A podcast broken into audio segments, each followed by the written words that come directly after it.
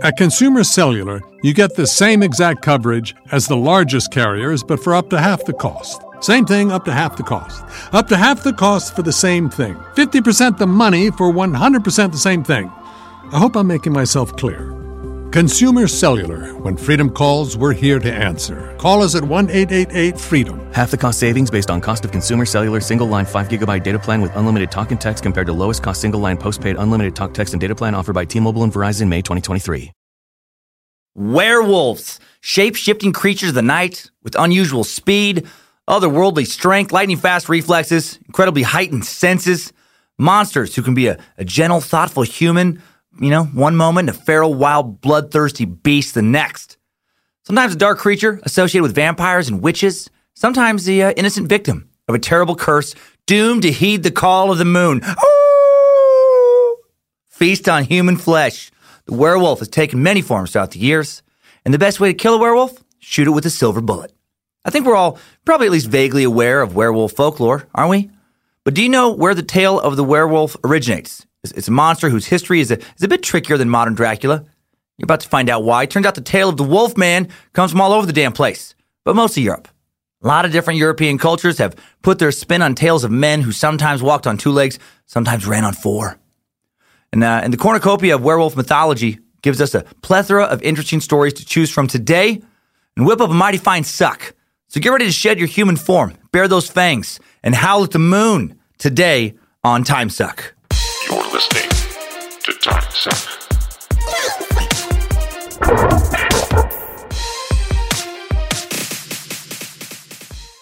Yeah, happy Friday, Time Suckers. Happy end of the week, Meat Sacks. Hope it's been a great week. Hope you're having a, a fantabulous weekend. Um, Dan Cummins, fourth leg of Bojangles, plaything of Lucifina, and you are listening to Time Suck. Welcome to the cult of the curious. Starting off with a little note about the bonus episodes. This is the last one I'm going to be doing until Friday, September 14th. And then that will be the last Friday episode until further notice, and possibly the last uh, ever Friday bonus episode. Here's why. Here's why this is happening. Nothing bad. Uh, you guys have given me too much love. Gotten too into the suck. Uh, now it's grown, created an extra workload, far greater than when I started those bonus episodes, which I'm not complaining about. Overjoyed to have it. It means this is working, and I want it to keep working. I feel I feel obligated to make the suck better and really keep it moving forward. And I've just realized I can't do that if every third week, in addition to the Monday episode and that week's Secret Suck episode, I have to prep and record another Friday episode. And yes, I do have a lot of uh, you know research help now, but no matter how much help I get, I still have to spend many many hours adding my own research, uh, adding humor, announcements, etc. There's there's just no shortcut really to show creation. It just takes time. Uh, so much time I found myself unable, on top of touring and other life responsibilities, to kind of ever get ahead and take care of other responsibilities. You know, and uh, work responsibilities, be available to my kids, uh, wife, be a decent dad and husband. Starting to feel a little guilty, and uh, and just physically starting to feel a little uh, little run down. And, and and outside of family life, I just need to take more time to work on other things in the suck world. Time to you know more time to beta test so I can get these app updates out there faster. I'm usually the reason for the delay. I need to be able to show up on Discord, show up on Facebook from time to time, be more active in planning the future of the suck. You know, be active in that message board when we actually get that out there. Uh, you know, curate it, make it better, help plan merch, be faster to respond with uh, just kind of everything. You know, problems that uh, that come up, help make the mythology of the show more robust and fun. Because this isn't just a side project now; it's the main project. You know, my wife left her career for this. Joe motherfucking Paisley, the Reverend Doctor, he walked away from radio for this. He's got kids you know, as well. Got to do this right, and uh, and I care about this community truly. Care about this podcast, and I don't want to burn out and just kind of ruin the whole thing by just collapsing in on myself. Uh, it may sound crazy, but when I do a bonus suck every third week, it basically makes it impossible to get anything done other than episode prep for two out of three weeks. It's double workload week uh, of the bonus suck, you know, double the workload that week, then exhaustion and uh, catching up on and, and life things I blew off while preparing the next week. Then one week of feeling like I'm kind of sane and I can pay attention to the rest of what we're doing here, then right back into insanity with the prep. Out of stubbornness, I kept doing the Friday shows long after I probably should have stopped. Uh, I think I only got like three hours sleep last night uh, prepping this one. Long after Lindsay, Harmony, many others told me just like ease up. The Bit Elixir guys like how the, I mean they're always saying like how the fuck are you doing this? How do you keep putting all this stuff? Uh, you know, stop running myself ragged. I just kind of got used to eating like shit, never working out, balancing everything else around you know research, and that's not that's not a good way to live. Uh, for the first time ever in my career, I, I actually felt exhausted and run down on stage in Dayton last week. I was like, just like literally felt sleepy. Even the even the adrenaline of stage is like, nah, nah, man, you got to rest. Uh, and I actually almost fell asleep in the green room. I laid down in between shows and almost uh, crashed. uh, yeah, and then I slept for three hours, got on an early flight, and got back to typing. And to quote Danny Glover in Lethal Weapon, I'm too old for that shit. So letting go of the extra episode will allow me to be uh, more fresh with Monday episodes, translate into better episodes. I'll be more rested and focused because I only get one chance to do each of these tales justice. And I do feel a responsibility now to, to do my best on each one, really, as, as, as a storyteller. And, uh, and I do feel a little guilty, you know, because I made a deal when the show started to release a bonus episode every Friday for every 100 reviews. But to be fair to when I started that deal, episodes were about a half hour, 45 minutes, not nearly as researched. They took probably 20% of the time to prep. Uh, no merch, no secret suck, no social media. Like we didn't even have any of the platforms, no app, no website. Uh, well, I guess we had a website. We did have that. Was the one thing we had. No employees, no no live shows. Things have, uh, you know, they've just changed in the best way. And I'd be a fool not to change a bit with them. So I hope you really enjoyed today's bonus suck. Such a fun topic. Uh, there will be another one, another bonus suck coming. And I hope you understand why I'm making this decision. Focus has to be on making Mondays the best. Make them continue to be a blast. Really hope you continue to rate and review the suck whenever you can to spread the suck, not because it's, it's going to keep giving you more bonus episodes, but because you fucking love it, because you want others to find it and love it as well. So that's all uh, announcements I have for today. Love you, time suckers. Now let's uh, let's bring the fucking moon out. Let's go full werewolf. Praise Bojangles and hail Lucifina.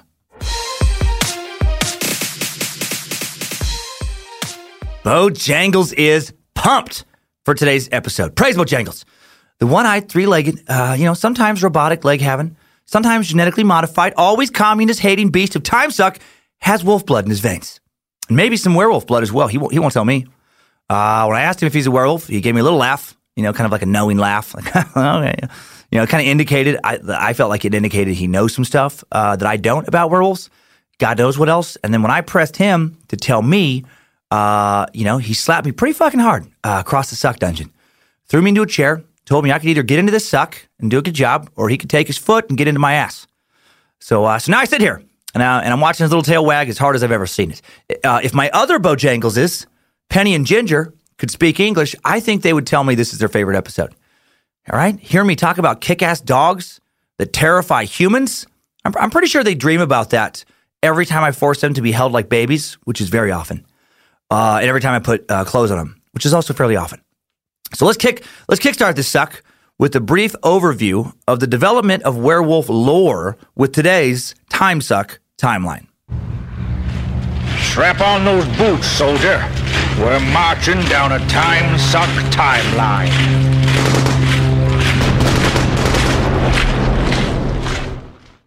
All right, 1550 BCE. What happened? With whom? Uh, King Lycaon of Arcadia serves human flesh to the god Zeus, you know, as you do when you're hosting a party, and, uh, and is transformed into a wolf as punishment. That seems fair, I guess, in a, in a way. The term uh, lycanthrope is derived from this story. Uh, at 14, uh, 440 BCE, in Histories of Herodotus, the Roman traveler Herodotus writes of the Neuri people who transform into wolves once a year. Uh, Herodotus, man, we just can't escape that Roman historian slash anthropologist slash well traveled son of a bitch. That old contemporary of Socrates just keeps coming up. It's come up in three straight sucks now. Maybe we need to suck him someday. So much sucks, so little time. Uh, man, the world is not short on stories, is it? Uh, 400 BCE, a victorious Olympic boxer by the name of Demartius, an Arcadian of uh, Parrhasia, is said to have transformed into a wolf at the festival of Lycaea, and then nine years later became a man again. Now, the festival of Lycaea uh, involved human sacrifice to Zeus. A young boy was killed and then consumed by one of the participants. Okay. Uh, in this case, by Demarchus. and as a result, Zeus would transform the cannibal into a wolf. So, seems like kind of a weird, fucked up celebration right? We're going to honor Zeus by, hey, uh, hey, Peter, get, Petey, get over here, buddy. We're going to kill it and eat you. And then Zeus can be like, no, that's not what I fucking wanted. I wanted him killed, but not eaten. Now you get to be a wolf. Uh, who was writing this shit? According to the second century Greek traveler uh, Panesius, the werewolf could once again live as a man provided he abstained from human flesh for nine years. If, however, the wolf tasted the flesh of a man, uh, again, he would remain a beast forever. I, I, uh, I like the random uh, speci- uh, specificity of uh, spe- speci- spec if specific specific whatever that fucking word is. Uh, I like the random specificity. I don't even know how to say that word. Anyway, nine years, you know, just uh, Parnasius. What if a beast went eight long years without again tasting human flesh? Could it then take a man's shape? No, foolish Leonidonitis Acussicus. After a mere eight years, the creature would remain a wolf for life. But were it strong enough to wait an additional year, it would indeed become man once more. Isn't that correct, Theolonicus Aranicus Acidinicus? Yes, Basanius, indeed. It is Zeus's will. Weird shit. 37 BCE, the Roman poet Virgil, Virgil uh, tells of the change of Moeris to the form of a wolf by the use of herbs. Ate the wrong herbs, man. That's weird. Uh, man, don't want to don't want to accidentally sprinkle some of that wolf herb on your salad. That's gonna mess up your. That's gonna give you heartburn. It's gonna give you some indigestion. You know, so you make a make the little lemon and wolf herb chicken, the wolf wolf encrusted sea bass. What does this uh, herb do, uh, Virgil? Oh, that adds a mint-like flavor. Nice for teas, surprisingly good on poultry. A- And this, that is a hot pepper. Uh, great way to clear one's sinus when added to a soup or stew. Wonderful for a dreary day. Uh, and this one over here, Virgil, what, uh, what is it? Oh, careful with that. Uh, while it pairs wonderfully with red meat, it will also turn you into a wolf. So, you know, uh, really brings out the, the natural flavor of a good steak, but also make you walk on all fours, uh, not be human, crave killing, eating various creatures, including your still human family, and um, and praise Bojangles. Uh, 60 CE, uh, Satyricon, uh, satire written by a Roman writer, Petronius, contains a detailed account of a soldier who is a werewolf, the important Roman novel, kind of like a novel of sorts, written in prose and verse, centers around the life of uh, Encolpius, a retired famous gladiator who travels with Git- Giton, his 16 year old handsome. This is not, this is what they say, his 16 year old handsome sex slave, and also his former lover, uh, Asaltus, Asaltus, an ex gladiator and friend of Encolpius who wants Giton to be his sex slave. Seriously, I didn't, I didn't make up the plot. Uh, Gittins isn't technically a, he isn't technically labeled a sex slave, quote unquote, but he is referred to as a slave of Encolpius, and Encolpius does have sex with him. So, kind of sex slave. Uh, by the way, Romans big fans were of anal, truly. Uh, they were really into uh, teen boy anal sex. It's referenced in a lot of various writings. What I wonder is, I was thinking about like what kind of lube were they using, right? And this is before, you know, they're having a lot of anal before there were surgeries to fix a tear in like, you know, anal tissue. Before they, you know, they knew about anal Kegel exercises you can you can do to strengthen your sphincter if it gets too loose and you start, you know, kind of going to the bathroom a little prematurely from from too much anal sex. If you're wondering how how I know all this, it's because I had to pause my Roman werewolf research because the thought just popped in my head late last night. I'm like, how are they doing all this anal back then? Uh, you know, uh, they didn't have all the silicone based lube and stuff that's available now. Uh, So I had to Google what kind of injuries ca- can cause anal sex. According to WebMD, outside of an increased risk of STD transmission, uh, not as many injuries as I thought, actually. But anyway, to, you know, today again, there's there is a lot, of lube, and I started thinking like, what did they use back then? Olive oil, saliva. Fuck, I nailed it. After making those two guesses, I looked up what Romans used for lube. Yeah, olive oil, saliva. Kind of hilarious to me, right? Throwing a little olive oil on a salad, and then throwing the rest on your lover's butthole. Then uh, I guess tossing their salad. I've gotten way off track. I've gotten way off track from werewolves. Uh, be gone, Lucifina. Back in his timeline. Jumping ahead to 7, 970 CE. A Bulgarian prince, who I don't know anything about his sex life, named B- Byanis. I probably but- butchered that. Fucking Bulgarian name's ridiculous. Byanis is believed to, uh, to being able to turn himself into a wolf through the arts of necromancy. I love that word. Necrom. He's a necromancer. He, he mastered the dark art of necromancy. He will conjure the dead. Uh, he was able allegedly to transform himself into a bird. Okay. Uh, as well as a wolf. Cool tricks. He's some kind of ancient Copperfield. around the same time, the, in the Viking Age, uh, Ulfhednar, uh, these guys were, the Ulfhednar would come in. Uh, sometimes uh, said to have taken on the ferocity of wolves, sometimes turning into wolves, according to Norse legends. The, the Ulfhednar are described uh, in Odin as Odin's special warriors sometimes. Uh, one historical account says Odin's men went without their mail coats and were mad as hounds or wolves, bit their shields, they slew men, but neither fire nor iron had effect upon them. This is called going berserk. Berserker mode. Remember that from Doom? Uh, Berserker, my man. I feel like we'll deep dive that in a proper Viking suck someday. Uh, 1020 CE, first use of the word werewolf, I think. I found that reference on numerous sites, numerous articles, but none of those sites ever cite the source they're referring to that, that said like when this was, like who wrote that. So it might just, they might all just be referencing each other. We're just one big circle jerk of nonsensical references. But a lot of websites do believe that 1020 CE is when the term werewolf was first used. 1101 CE. Now this, these names, good God. 1101 CE, Veselov. It's, it's V S E S L A V. Veselov of, of, of Pat, Polotsk, Polotsk, uh, passed away. And who was he? Well, he ruled the Principality of Polotsk. The kingdom seems to have been centered around the Be- Belarusian uh, town of Polotsk and included parts of northern and central Belarus and Latvia.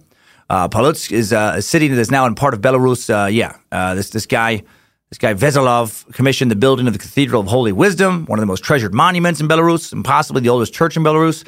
And uh, some 12th century old Slavic epic poem says uh, that the tale of Igor's campaign describes Veselov as, as some kind of body hopping freak that could turn into a wolf, saying, Prince Veselov sat in judgment over his people, apportioned cities to the princes, but himself raced a wolf in the night, and by cockcrow reached from Kiev to whatever the fuck this word is, to, to, Mat- to.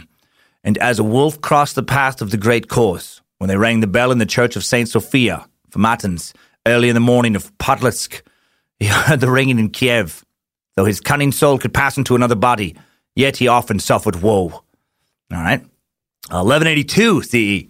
Welsh historian Giraldus Cambrensis wrote of Irish tales of werewolves, such as one encounter with a traveling priest and the priest's young companion. One night, while camped in a wood, uh, Wolf approached the priest by his campfire, and to the consternation of the priest, spoke the following words Do not be afraid. Do not fear.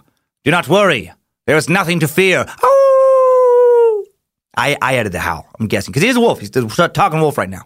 The wolf then went on to explain that he was a native of Ossory, and as a result of an ancient curse by Saint Natalis, every seven years a man and, and woman were exiled not only from Ossory, but also from their human form by transforming them into wolves or, or being transformed, I guess. The wolf continued that his, uh, talking about how his companion was nearby and gravely ill and in need of a priest to give her her last rites. The priest followed the wolf to a hollow tree where uh, there lay a second wolf crying and groaning with a human voice. The priest proceeded to give the last rites right up to the last communion. The she wolf begged him to continue, but the priest said he didn't have the, the viaticum uh, with him. At this point, the, the first wolf reappeared carrying a small bag with the priest's uh, consecrated hosts. It seemed that at this point, as the, as the priest was reluctant to continue, the wolf, uh, to remove all doubt, pulled the skin off the she wolf with his paw and then revealed the shape of a woman within. Okay? Uh, the priest, through, through more terror than reason, continued with the sacrament, and the wolf skin reformed over the woman's body. The wolf then shared their campfire that night, and the next day showed the priest the surest way to the woods before thanking him and promising to reward him when he regained his human form. Uh, another version of this legend says the curse was put on the uh, people of Ossory by the holy Patricius, St. Patrick, green beer drinking St. Patrick. Um, I love, like, who, again, like, I always just think with some of these old stories, like, who the fuck wrote this? I guess it just made, maybe, maybe it didn't, doesn't translate right to modern English. Some of these stories are so ridiculous. And then, and then he found a, a, a wolf woman. I found a wolf, uh, a wolf in the, in the trunk of a tree. And he, and he pulled off the skin and said, Hey, check this out. And there's a lady in, there's a lady in the wolf skin and she's, but she's somehow able to move as a wolf, but also have the skin on her. There's a human that, look, listen, forget it. And that, and then a second wolf guy, like fucking, just focus on the, there's two wolves. That's the important part. Two wolves cursed people inside of them. I think. For n- never mind. Just it just feels like it's like so like uh, just kind of cobbled together these weird. Anyway, 12th century CE. The French romantic poem uh, Guillaume de Palerne is composed. Uh, Guillaume, maybe is how you say, it. a founding, uh, a fondling, uh, supposed to be of low degree, is brought up at the court of the Emperor of Rome and loves the emperor's, emperor's daughter, Melior, who is destined for a Greek prince. The lovers flee into the woods, disguised in bearskins. Alfonso, who is Guillaume's cousin and a Spanish prince, has been changed into a wolf by his stepmother's enchantments. Fucking witch stepmother. I get it. He provides food and protection for the fugitives. Guillaume eventually triumphs over Alfonso's father, wins back from uh, uh, wins him back from his kingdom. The benevolent wolf is disenchanted and marries Guillaume's sister. Again, one of these stories you're like, uh, what? Oh, okay, all right, I guess so. Uh, also in the 12th century, uh, Marie de France composes Bisclavret, story of a werewolf who's trapped in lupine form by the treacherous wife. In 1521, three men are put on trial. Okay, here we now we're getting cooking. Now we're getting to the uh, the kind of the witch trial portion of the timeline. Um, 1521, three men are put on trial for being werewolves in uh, uh, Poligny, France. Pierre Bourriot, uh, uh, Michel Verdung, and uh, Philippe Mentot. They end up getting burned at the stake for being werewolves. In, in 1541 CE, in Pavia, Italy, a farmer in the form of a wolf is said to have torn many men in the open country to pieces. He's captured. He assures his captors that the only difference between himself and a natural wolf was that in in, in uh, is that uh, in a true wolf the hair grew outward, whilst in him it, it struck inward. Okay. In order to put this assertion to proof, the magistrates cut off his arms and legs, and he dies from the wounds. Oh man, uh, that is that is crazy. That's a that's a tough test to give somebody. He thinks that he's exactly like a wolf, but his hair grows inside. Well, we'll see. Uh, we'll see. Cut off his legs and arms. How does, uh, does that? Are you sure that's the best way? Could we not make a small cut in one of his? I said cut both his legs and arms off. Then we'll see if he has hair in there. Uh, in 1555 CE, uh, Olaf Magnusson records the strange behavior of Baltic werewolves. Now, he's a bishop. Bishop Olaf Magnusson, who signed his treatise History of the Goths, Swedes, and Vandals with his Latinized name, Olaus Magnus, stated that the people living in Prussia, Lithuania, and Livonia often lost their livestock to bands of hungry wolves. But their losses caused by natural wolves were, wolves were nothing compared to what the werewolves caused. According to the bishop, large numbers of werewolves prowled the areas, attacking not only livestock but humans as well. The beasts infiltrated isolated farms, broke into people's homes, ripped apart and devoured every living thing they came into contact with. He also declared that the Livonian werewolves were uh, initiated by draining a cup of specially prepared beer and then repeating a special incantation. Now that sounds like some awesome beer. I want to get I want to get werewolf drunk, right? Maybe maybe I will be soon. Uh, you know, for the hundredth episode, uh, getting the, the, we're doing the drunkest fuck stock on the New Orleans Axeman. Maybe I'll get werewolf drunk. Uh, it was said that the werewolf's favorite meeting area was an old ruined castle near Courland, a place that no one ever went near for fear of death. Even though this was the hangout area for the werewolves, it wasn't always safe even for them. According to reports and rumors, the stronger werewolves would instantly kill those weaker than themselves. Damn it, that'd be a bummer, man. You turn into a werewolf, you're stronger than you've ever been, you're out there just kicking ass, left and right, life is pretty good, and then you're partying it up back at the at the dark castle with other other werewolves, and you know one of them goes all alpha and kills your ass. I guess it's maybe some kind of quality insurance or assurance. You know, got to keep the werewolf brand strong. Old old Bishop uh, Bishop Olaf might not be the most reliable history source. Uh, no one else from this time and place recalls uh, any of this shit happening, at least from the records that we have today. I mean, you would think that others would notice many werewolves terrorizing the countryside. Uh, Olaf also thought that Scandinavians, uh, Scandinavian devils, came nightly to clean, to clean people's stables and feed animals. Uh, he thought the devils worked in the mines. He thought he thought that the residents ignored the devils amongst them for fear of uh, quote having their heads twisted backwards. All right, it's a very specific fear. Uh, uh, he thought that most sea captains were calling on devils for help navigating their ships because the devils had power to control elements, you know, the elements and create safe sailing weather. So many devils, man. Probably he probably thought some villagers were praying to baking devils, you know, help them get their bread to rise, conjuring devils to help them, you know, weed out weed their gardens, wipe their asses, old the old the old asswipe devils. Getting devils to help clip their nasty medieval toenails, asking devils to help them build fences, not burn their breakfast eggs.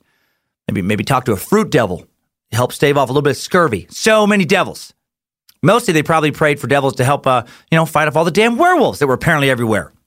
The smartest villagers prayed for Bojangles the one dog able to defeat a whole pack of werewolves. And then in 1556, CE Bojangles showed the hell up. May 17th, 1556, Bojangles appears in the village square, his missing fourth leg replaced with a silver sword that he plunged into the hearts of those damn demon werewolves. Bojangles soared through the air, twisting, slicing with the silver sword, taking the fight straight to the weird castle hangout that the werewolves would show up at like a bunch of sullen, angsty teenagers. Praise Bojangles, the villagers screamed when he killed the last werewolf, the head wolf, the king lichen. Our one eyed pit bull savior has slayed the terrible beasts. And then that night, Bojangles got drunk and celebrated and ended up making love to a beautiful village maiden who was on vacation there from Australia. For some reason, don't overthink about it. Don't think about it too hard. And that is how the Australian Labradoodle, ancestor of Penny and Ginger, God's finest creature, was created. And I'm back. I know that was weird. But hey, you know what? It's a weird episode. Felt right. Felt right. 1573 CE. Uh, Gilles Garnier, uh, I think I actually nailed that. A French uh, reclusive hermit was found guilty of being a werewolf and was burned at the stake, back to the stake burnings, back to the executions. He'd become known as the uh, werewolf of Dole. And uh, Gilles, uh, while maybe not a werewolf, does sound like he, he was a monstrous maniac, perhaps. Uh, several children went missing near the town of Dole. He lived outside of one evening. Group of people from a neighboring town looking for one of these kids came across, you know, Gilles uh, standing over the body of a dead child, and he was arrested. According to his testimony at trial, while Garnier was in the forest hunting one night trying to find food for himself and his wife, a specter appeared to him. Ooh, a specter, offering to ease his troubles. Gave him an ointment that would, that would, the old ghost gave him some ghost ointments that would allow him to change into the form of a wolf, making it easier to hunt. Because that's something that happens. You know, you're out there in the woods hunting, and you're like, fuck, if only a, a specter, if only an ointment bringing specter would finally give me some of that hunting ointment. Uh, Garnier confessed to have stalked and murdered at least four children between the ages of 9 and 12. October 1572, his first victim was a 10 year old girl whom he dragged into a vineyard outside of Dole, strangled her, removed her clothes, ate the flesh from her thighs and arms. Jesus Christ. When he had finished, he removed some flesh and took it home to his wife. Uh, weeks later, Garnier savagely attacked another girl, biting and clawing her, but was interrupted by passerby and fled.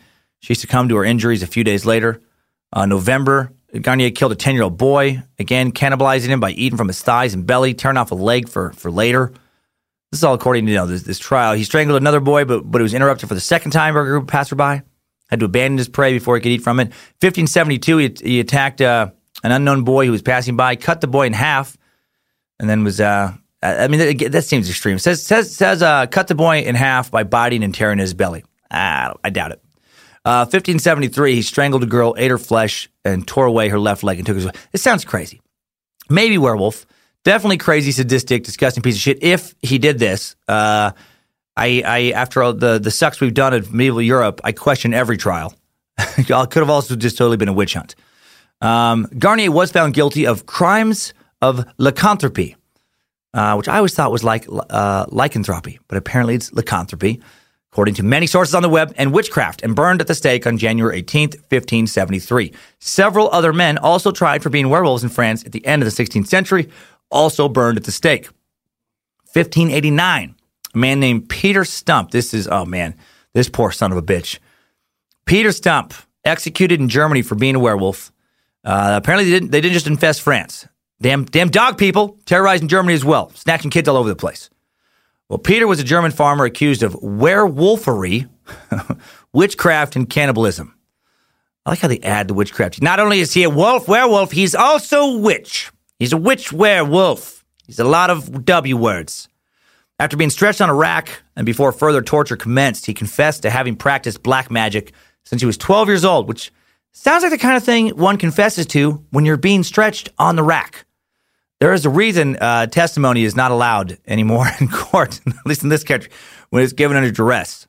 And I, I'm guessing you're under a lot of fucking duress when you are stretched on a rack. Never had the pleasure or horror of being stretched on a rack. Hope that doesn't happen to me. But from what I've seen on the web, ah, it doesn't look fun. Peter claimed that the devil had given him a magical belt or girdle, uh, which enabled him to metamorphose, uh, metamorphosis like into the into the likeness of a greedy, devouring wolf strong and mighty, with eyes great and large, which in the night sparkled like fire, a mouth great and wide, with most sharp and cruel teeth, a huge body and mighty paws. Okay? Uh, removing the belt, he said, made him transform back to his human form. No belt was ever found after his arrest. Well, of course not. It's almost as if, uh, you know, whoever was torturing him, you know, uh, he was just telling that person whatever he thought would make the torture stop. And it was a bunch of crazy talk. And how did he take the belt off, by the way, once he was a wolf? How does the belt stay on when you're a wolf? Is the belt holding up some kind of wolf capri pants? Are you wearing Are you wearing clothes as a wolf? So many questions. Man, think about think about these those medieval court jackasses. They're documenting all this as if it's really stuff that's happened. Just as I suspected. Just as I suspected.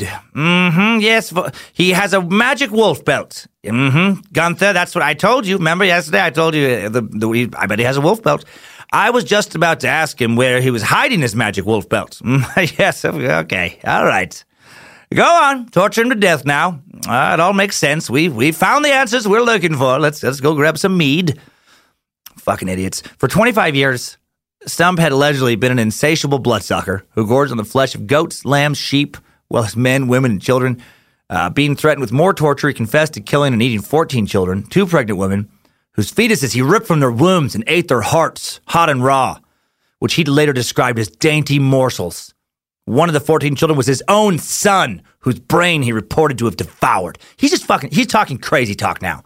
Maybe he knows they're just going to kill him anyway, so he, he figures, ah, fuck it, let's make it interesting. Or maybe he's truly mentally ill and he, and he thinks that he did these things. Or maybe the, the pain of excruciating torture has shattered his psyche. That's, that's where I'm putting my money.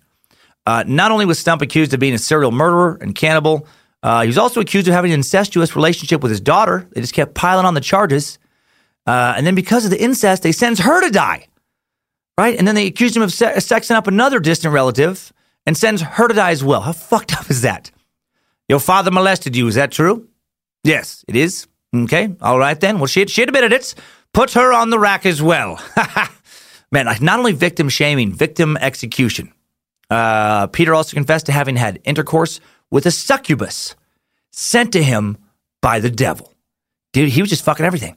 Uh, the execution of Stump, August 31st, 1589. Yeah, Halloween execution. To top it off, probably was a full moon too. Uh, and then the execution of his daughter and mistress, one of the most brutal on record.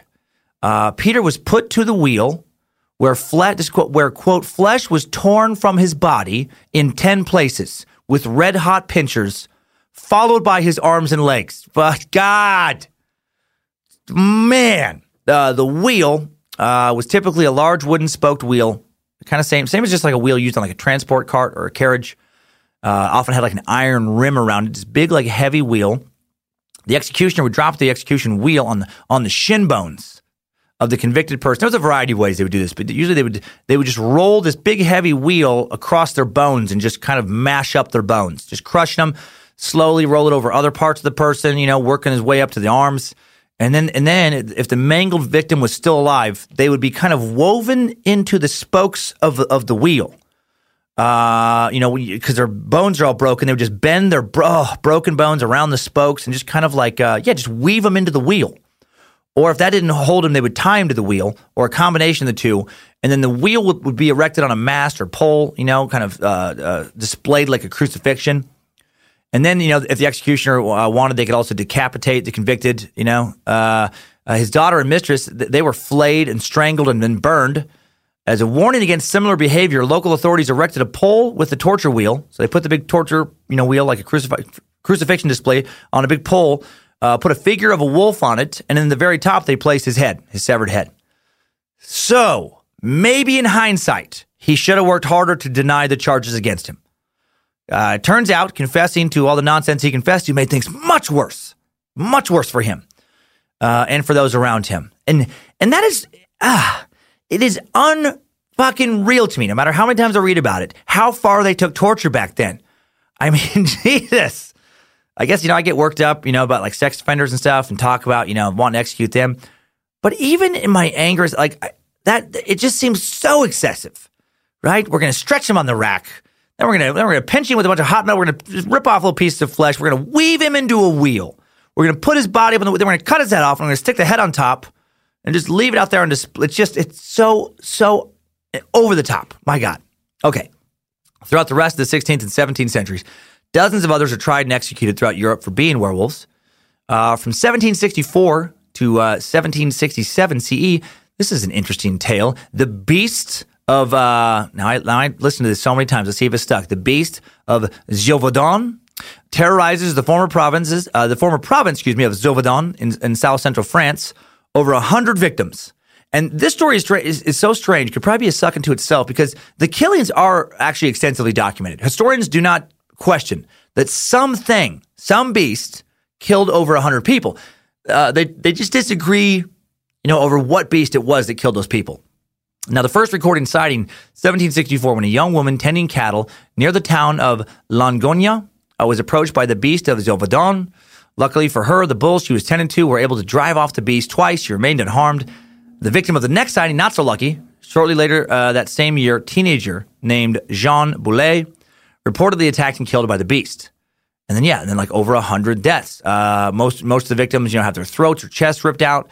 Something with sharp teeth and claws. News of a murderous monster grabs the public's attention. Of course, it does. The press reports extensively on the attacks, describing the beast as a wolf-like creature with uh, black fur uh, or russet and black fur, a wide chest, huge mouth, sharp teeth. At first, local officials, led by infantry leader Jean Baptiste Duham, uh, they organized a group of 30,000 volunteers to you know comb the, the, the countryside, hunt and kill this beast, offer a reward equal to a year's salary for most of the population of the town to whoever is able to successfully kill it. But the attacks don't stop. They, they don't find it. The problem gets so bad, it attracts the attention of the king. King Louis XV sent two professional wolf hunters, Jean Charles Marc and Antoine uh, Vassumier de Henneville, uh, and his son Jean Francois uh, to Gévaudan to kill the beast. They spent four months hunting wolves, uh, but the mountainous terrain is difficult to navigate, and they and they're unsuccessful. Uh, the king removes them from town. Instead, sends his own bodyguard, Francois Antoine, uh, to hunt the beast. Antoine and his team of men are, are su- successfully able to shoot and kill a wolf that was 31 inches tall at the shoulder, uh, 5 feet 7 inches long. They received the reward from King Louis. For a short time, the terror seems to have ceased, but then the relief doesn't last. A few months later, the attacks start up again. Each description of the beast becomes more and more fantastical. People are getting hysterical. Some sightings claim the beast of Gévaudan uh, had supernatural abilities walk on its hind legs. It was actually part wolf, part man. Mass hysteria grows. No more help's coming from Louis the Fifteenth. Uh, the locals band together to try and solve the problem once and for all. And uh, according to legend, a local farmer named Jean Chase uh, was serving time in prison and then released to begin uh, or to help, you know, hunt hunt the beast. Doesn't say why this guy specifically was released. I wish I wish it did. Uh, I just wonder why. Like he he must have had a badass reputation just a badass dude, badass hunter, you know, just no one can kill the beast. No, there is one man. There is Jean Wolfslayer Chase. We cannot. He is in prison for killing a man with one punch. We must release him. Jean Chase is our only hope. You know, like this fucking guy, there's just legends about him. Legend has it that Jean uh, shot and killed a huge wolf and, uh, and is credited with finally ending the killings once and for all. Uh, by some accounts, the stomach of the beast was then, stomach of the beast, excuse me, was then opened up and human remains were found inside, you know, proving that, it, that he finally killed the real monster. Uh, although the attacks reportedly stopped, no consensus was ever reached on, on, what the beast actually was. The debate continues even today. Scholars and historians debate if the beast was uh, indeed some kind of rabid wolf, uh, a pack of wild wolves, you know, combined with mass hysteria and rumors. A young lion uh, maybe escaped, you know, some noble had fucking brought a lion or uh, for whatever, had his own private zoo or something and got loose. Who knows? Or a murderous werewolf terrorized the countryside for several years, or, or that happened. Werewolf hysteria was so great in France that in some of the earliest known versions of Little Red Riding Hood, the wolf that eats the little girls is actually referred to as a werewolf. Uh, in 1824, 30 year old Frenchman by the name of Antoine Leger lost his shit. The former soldier, probably mentally ill, journeyed into the woods to live off the land and be a hermit, which is what you do when you've lost your mind. Uh, he actually started sleeping in a cave uh, by 1824, months of solitude and malnutrition left him just stark raving mad. And he snatches a little girl from the woods near his cave, drags her into the cave, kills her with his bare hands, then drinks her blood and eats some of her flesh. A search party finds the remains of her body, finds him. He's tried for murder. He's sentenced to death for crimes associated with lycanthropy, which was still an actual crime in France. Like it was on the books. You could actually be found guilty of being a werewolf which which really shows what their cultural attitudes towards werewolves, you know, were. After his execution, his brain is examined by doctors, and the autopsy reveals signs of an unknown brain disorder, marked by quote extreme deterioration of neural tissue. So maybe werewolf, or maybe very brain damaged.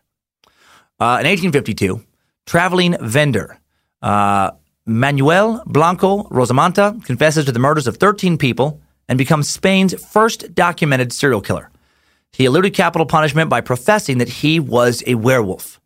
Although this defense was rejected at trial, Queen Isabella II commuted his death sentence to allow doctors to investigate his claim uh, and, and, you know you study him as an example of clinical uh, lycanthropy. This dude deserves his own suck, man. Worth mentioning here though, because uh, you know he got out of his death sentence by claiming to be a werewolf, and then there's a rumor that he died in prison when a guard shot him because the guard was hoping to see him transform into a wolf. So maybe he wasn't a werewolf, you know, if uh, he couldn't survive that or transform, whatever. 1865. Prolific author Reverend Sabine Baring Gould publishes the Book of Werewolves. It is still considered one of the leading books on werewolf history. And it is uh, in this book that the werewolf is first associated with transforming under a full moon. Yeah, I know. I keep doing it. Uh, in 1933, British occult writer, clergyman Montague Summers publishes The Werewolf. Uh, he, he also wrote a bunch of stuff on vampires and witch hunting. Here's some excerpts uh, from this book, which has been reprinted uh, and is even available on Amazon Kindle. Uh, precisely to define the werewolf is perhaps not altogether easy. We may, uh, however, say that a werewolf is a human being, man, woman, or child, more often the first, who either voluntarily or involuntarily changes or is metamorphosed, metamorphosed into the apparent shape of a wolf, and who is then possessed of all the characteristics, the foul appetites, ferocity, cunning, the brute strength, and swiftness of that animal. And here's some fun stuff about all the other human animal hybrids that are out there. This this made me very happy. Remember, like when I was teasing the episode last week, I was like, "What about like were rabbits? What about like you know were tigers?" Well, mm, turns out uh, those are things apparently in, in a lot of uh, folklore. He says uh, in modern Greece, the transformation into a boar, the were boar, is believed. The Wallachians dread the were dog. In the Egyptian Sudan, the wizards are credited. He says the wizards are credited with the power of becoming hyenas at will. Throughout the vast continent, man metamorphoses himself into many other animals the leopard, the jaguar, the lion, the elephant. That's fucking, that's a cool trick. The were elephant, uh, the crocodile, the alligator, and even to fish such as the shark. Throughout India, uh, but more particularly in the northern Himalayan districts, there will were tiger prowls. In Java, Borneo, the Malay states, there will were leopards to boot. Okay, actually says that. For, and, and to boot, were leopards. The were tiger is also known in China and Japan, but where but here the were fox is both feared and honored.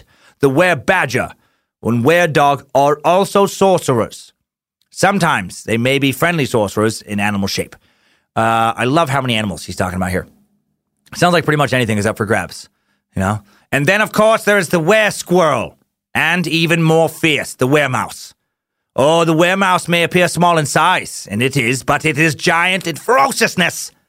It can roar as loud as a were raccoon, the werecoon, and is faster than a were roadrunner. No mousetrap can kill it. The only way is to stomp it with a silver boot, or hit it with a silver hammer, or thump it with a silver spoon, or poke it with a silver thimble, or you, well, you get the idea. Just something silver. You have to kind of smush it with. Uh, 1941, the film The Wolf Man starring Lon Chaney Jr., is released. Uh, even if you don't think you've heard of this film, uh, maybe you haven't. I bet you have seen the image of him dressed up as a werewolf. Man, if you do a Google image search for this uh, film, pictures of Lon Chaney in makeup show up, and, and his, his werewolf look pretty iconic. Uh, this is the film that introduces the concept uh, of the werewolves to, to modern America, um, especially you know the, the werewolf being associated with the moon. Uh, as far as its transformation goes, throughout the film, various villagers keep reciting this poem whenever the subject of werewolves comes up, and they'll say in it, uh, even a man who is pure in heart and says his prayers by night may become a wolf when the wolfbane blooms and the autumn moon is bright. And for whatever reason, movie watchers assume those lines were taken from a real ancient poem. Nah. Uh, screenwriter uh, Curt Siodmak, he made that shit up. Uh, the film was popular enough to warrant four sequels, the first being Frankenstein Meets the Wolfman.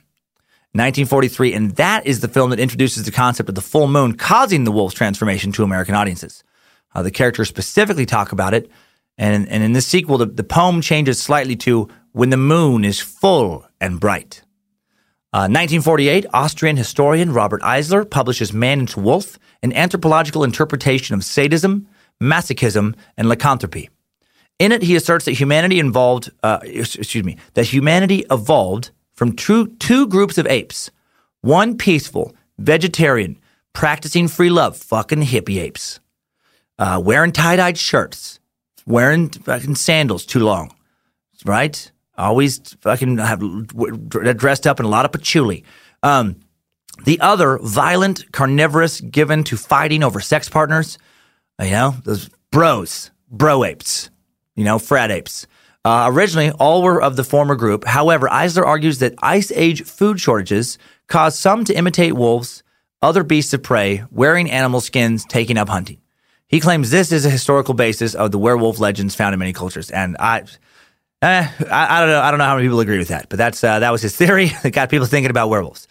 Uh, and, and, why we think about werewolves. In 1981, the film An American Werewolf in London is released, includes the first four footed werewolf on screen. It's box office hit, becomes an instant cult classic, and uh, is one of three werewolf uh, films released in 1981, the other two being The Howling and Wolfen. And, uh, you know, our editor, Jesse Dobner, tells me The Howling is great and that The Wolfen is terrible. On December 2nd, 1983, arguably the most iconic music video of all time is released. Michael Jackson's Thriller. That's a thriller, thriller night. Uh, I haven't heard that song in years, but I can I can feel it. I can feel it in my heart. A full moon turns Michael Jackson into a werewolf early in the video. Actually, more like a werecat. If you're gonna fucking nerd out, but you know, a were animal for sure, werewolf ish at the very least. Uh, also in '83, horror king Stephen King publishes Cycle of the Werewolf. 1985, the box office hit Teen Wolf, starring Michael J. Fox. As a teenage werewolf hits theaters, it is quickly universally accepted by critics as the greatest movie of all time. That is about a high schooler who uses newfound werewolf powers to suddenly become really good at high school basketball. Out of those movies, out of that specific genre, the best.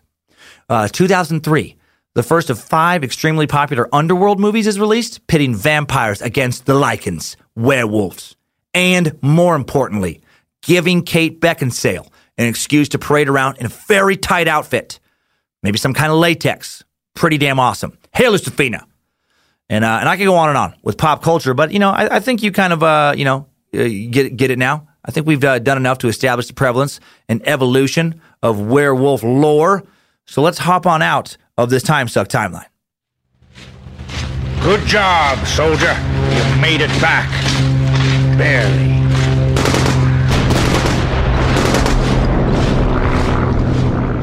So now that we have the overview of examples of werewolf, you know, kind of folklore, let's dig in deeper to various aspects of it. Uh, but first, let's talk about something we know for sure is real the quality and kick-assery of Leesa mattresses. Yes, today's bonus Werewolves Time Suck is brought to you by Leesa. A quality night's sleep helps you recover from distractions faster, prevents burnout, makes better decisions, uh, you know, improve your memory. Overall, you make fewer mistakes. That's not marketing, it's science. Oh, man. That sounds so good right now. I personally can't wait to start getting a little more sleep on my Leesa mattress. I just want to stay there for several days in a row. Uh, to design a better mattress, Leesa leveraged 30 plus years of experience, hundreds of hours testing to develop the perfect mattress for all body shapes and sleeping styles. Leesa's mission is to provide a better night's sleep for everybody through their 110 program, they donate one mattress for every 10 they sell. That's more than 26,000 mattresses and counting. Leesa strives to leave the world better than they found it, and that doesn't stop with mattress donations. Together with the Arbor Day Foundation, Leesa plants one tree for every mattress they sell and are committed to planting a million trees by 2025. And when you buy a Leesa mattress, not only are you supporting all that, you're also supporting TimeSuck. Win, win, win.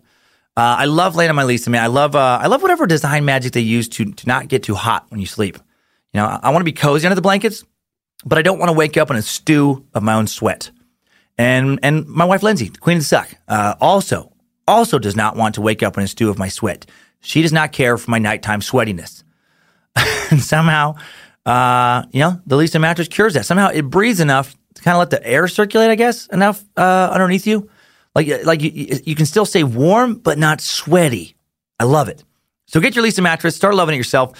Uh, don't miss these summer savings. Get $160 off a Leesa mattress at leesa.com, L E E S A.com slash timesuck. That's leesa.com slash timesuck. $160 off. Leesa, a better place to sleep. Link in today's episode description. Okay, so why wolves? Why, why is that animal the predominant animal associated with shapeshifting in Western culture? Well, the answer may lie in some cave paintings discovered in southern France's uh, Lascaux cave in 1987. The drawing suggests that not only did early man domesticate wolves into the dogs we know today, uh, but uh, uh, they possibly uh, fornicated with him as well. Yes, some of the drawings are, you know, uh, explicit hard hard to uh, avoid you know interpreting in a certain way. They, they seem to clearly depict uh, to depict intercourse, and and some radical French anthropologists think that fornication with wolves uh, may have gone on you know with our ancestors for years, as in centuries, uh, which makes sense, I guess, on some level. Like the wolves, you know, they're about the same size as early man. The anatomy lines up pretty well. Uh, they did provide companionship in a harsh, unforgiving world. And, you know, with companionship, sometimes lines can get blurred. So buried deep in our psyche, I guess maybe a carnal desire for wolves, for dogs. Uh, the anthropologists Jean Poulet and uh, Catherine Voulot say uh, it, this may partly explain why we love dogs. And then, you know, when, when you add the cultural taboo of sex with animals to the feeling of love you have for dogs, it, it creates anxiety over what, you know, could result from that unnatural union. You know, like uh, if, if, if procreation happened, a monster, some half human, half dog abomination of a child, pup, whatever you want, a, a were, you know, wolf baby thing. The existence of the werewolf represents one of our worst psychological fears. That's fucking messed up, man. But also sounds kind of legit, doesn't it? I mean, I, I just made all that up, but I hope some of you believed it. I put some work into that cave dog sex tale, right? Come, come on. Sounded kind of legit. I'm especially proud of that one. I imagine a lot of you, uh, you know, for the for the past minute, just letting your minds wander to some uncomfortable places. You know, where you're like, I guess having sex with a dog it doesn't seem that unreasonable. I mean, they are fucking, they're cute and they are cuddly. And, you know, if everyone's having fun, you know, well, I guess what's the real harm? Praise Bojangles. Ah, that was fun. That was good. That, was, that felt good. Uh, but seriously, why wolves? Please tell me some of you fell for that. Why wolves? Well, throughout the Western uh, world's recorded history, there has been a fascination with wolves, maybe because you know, they're an apex predator, maybe because they're uh, intelligent and work in groups to capture their prey, similar to ancient man. Perhaps it is because they were so similar to the beloved dog. You know, it may harken back to a time where, where people lived much more remotely, dependent on the raising of livestock for survival. A wolf attacking farm animals could mean life or death for farmers. You know, humans, especially Europeans, they have a long, long history battling with wolves. Uh, and the European wolf, you know, uh, may be considered as the as the sole survivor of a group of ferocious beasts of prey, such as like the cave bear, the cave hyena, you know, other fierce enemies of prehistoric man. They've terrorized humankind for a long time.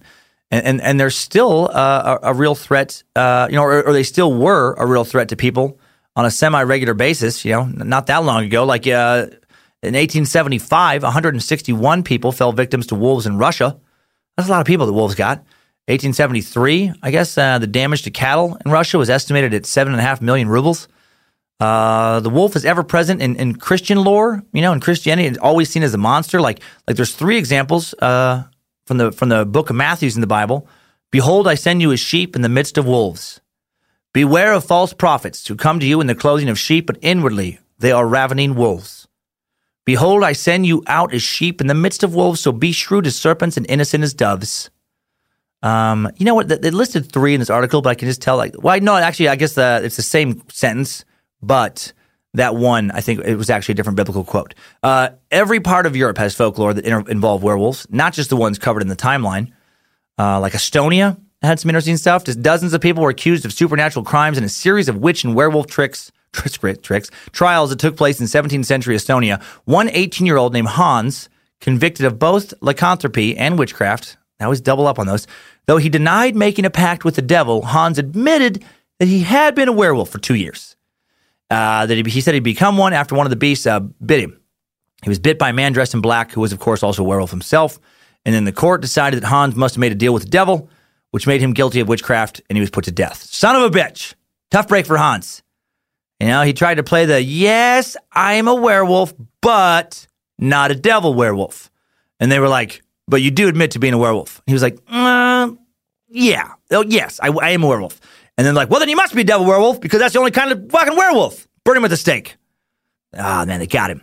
Uh, in Dutch folklore, all, all werewolves are witches. Yeah, I mean, they are constantly intertwined with witches. In medieval Dutch culture, the word werewolf was a synonym for just a male witch or a shapeshifter. Uh, both men and women changed themselves into animals, but only men, for some reason, showed themselves in wolf or dog form.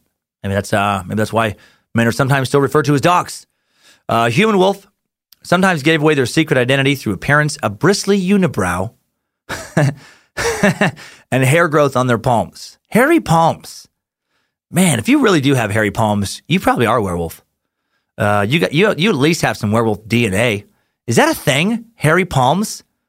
I looked it up online, and all the pictures of hairy palms seemed badly photoshopped. Like if you really do have hairy palms, I don't know. You know, I don't want to be too judgy, but maybe maybe save up your Christmas money, you know, and each year until you get enough for some laser hair removal. Maybe prioritize that. In the meantime, definitely prioritize waxing your palms once a week. At least shave them. At least nair it up a couple times a week. Something. Shaking a hairy palm. No one should have to do that. Uh, transformation in Dutch culture supposedly would take place when a man would trade his soul to the devil for ointment or a piece of clothing, usually a belt, which does sound like a terrible deal if you stop there. You know, do you sell your soul for a belt? How fucking dumb are you? How low is your self esteem? Oh, oh, it's a werewolf belt. No, yeah, again, this belt, like the story we talked about earlier, gave you know, the man the ability to transform into a wolf. Uh, alternatively, uh, male witches uh, used wolf skin to merge into animal form. Uh, and if one were to burn their magical garment, their reign of, as a werewolf would end. You know, so werewolves, I guess, would become very protective of their magical uh, garments. You know, you don't get to borrow the werewolf magic belt. Uh, additional D- Dutch folklore said that uh, wolves could control other animals in their sleep, which doesn't sound like an effective, you know, uh, technique. Like, why do you have to be asleep to do it? Oh man, I'm going to send a whole bunch of critters your way. They're going to fuck you up. They're going to get you as soon as I can get some sleep. That's when it's coming. Uh, during a series of witch trials between 1591 and 1595, several people were charged with witchcraft in the Netherlands, resulting in the execution of four people, suicide in prison of a woman, and the escape of another man. Uh, this is a crazy uh, family tale. This poor family, man. Just the sh- again, the shit that happened to people back in medieval Europe. Volkert Dirks uh, was accused of sorcery with his daughter Hendrike and his sons Hessel, Elbert, G- Gilsbert, and Dirk. Uh, the 13 year old Albert uh, claimed that he, his fathers, and siblings could also uh, could all sometimes turn into wolves or cats by command of Satan, and that they had also seen other people who did this and gathered with them to dance with the devil, quote unquote, dance with the devil and kill other animals. Upon his testimony, his father was tortured to confess that he had been made a werewolf by Satan himself and attacked cattle with his children in this shape. His daughter soon confessed to have attended witches' sabbaths in the shape of a wolf. Volkert, Hendrika, uh, two other locals, uh, Anton, Antonis, and Maria, uh, were named as belonging to their werewolf pack. And then all four of them were executed for, for witchcraft. And then the sons, the younger Dirks, were spared because their age and they were just, you know, whipped a bunch. Uh, sound familiar? This is, this is some Salem witch trial shit right here. Man, people badgered into giving false confessions and then making false accusations against their neighbors. That was terrible because like they torch these people and tell us where the other werewolves are, and they'd be like, "I'm not a werewolf. There's no other werewolves." And then they'd stretch them on some horrible device, you know, and their bones are cracked. Oh, okay, okay, okay, okay. And then they would just like throw someone under the bus. It's uh, it's Henrietta. He, yes, she was the one who got me into it. And then these fuckers just show up at some other poor villager's cabin. They're like, "Ah, we got you, Henrietta. Get, come on." Nope. Uh uh Hendrik and Dirk and Volkert. You know, they fucking said that you have been wolfing it up. And so now you get to get on the wheel. uh, the Vikings included werewolves in their mythology. The saga of the Volsungs tells the story of a father and son who discovered wolf pelts that had the power to turn people into wolves for 10 days. That's a sweet ass pelt, man. Father son duo donned the pelts, transformed into wolves, went on killing in a rampage in the forest. Man, I wish I had one of those pelts. That'd be a sweet. That's a fun, that's an interesting vacation. You know, you take 10 days off work, you fucking throw your wolf pelt on, go out in the woods, go feral. Uh, in American Indian culture, wolves were considered important, even to be godlike, but but not actual werewolves. There were the skinwalkers in some American Indian folk, but it's not quite the same, really, as a werewolf. Uh, uh, true North American legends pertaining to werewolves were, were brought over by European conquerors who noticed a large population of wolves in America, and then their superstitions mixed in with the you know the folklore of the locals, and then you know more American werewolf legends are born. Uh, randomly, the number of werewolf sightings in the U.S. is highest in one state, Wisconsin. Wisconsin, man, werewolf country. Wisconsin boasts well over 200 werewolf sightings. Maybe, maybe those wolves want that sweet cheese, man. Maybe that's what they want. Maybe they got, you know, they got those powerful sniffers on them. They sniff out that sweet Wisconsin cheese. Sightings date back as far as 1936 when a hairy six foot creature with a wolf like face and an odor of decaying meat was spotted digging in an American Indian burial ground. Of course it was, near Jefferson, Wisconsin. Uh, since then, Wisconsin's continuously ranked highest in firsthand werewolf reports and encounters. Uh, Wisconsin accounts for some of the country's most famous werewolf sightings, such as the infamous Beast of Bray Road, which dates back to 1932. Let's talk about this son of a bitch for a second. A, a hairy humanoid with canine features, the Beast of Bray Road, first sighted in Wisconsin, dating back to the 30s on a rural road outside of Elkhorn, Wisconsin.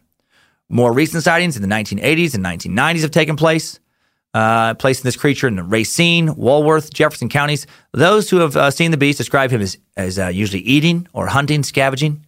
Also known as a man wolf, bear wolf, the indigenous dog man. He's said to be about six feet tall, gray and brown fur. Face resembles that of a wolf, shiny yellow eyes, pointed ears. Body, though, is uh, like a furry, muscular man. Uh, the creature is said to run and walk on all, all four of its legs uh, sometimes, sometimes just his hind legs. It's been spotted sitting on his haunches, kneeling like a man.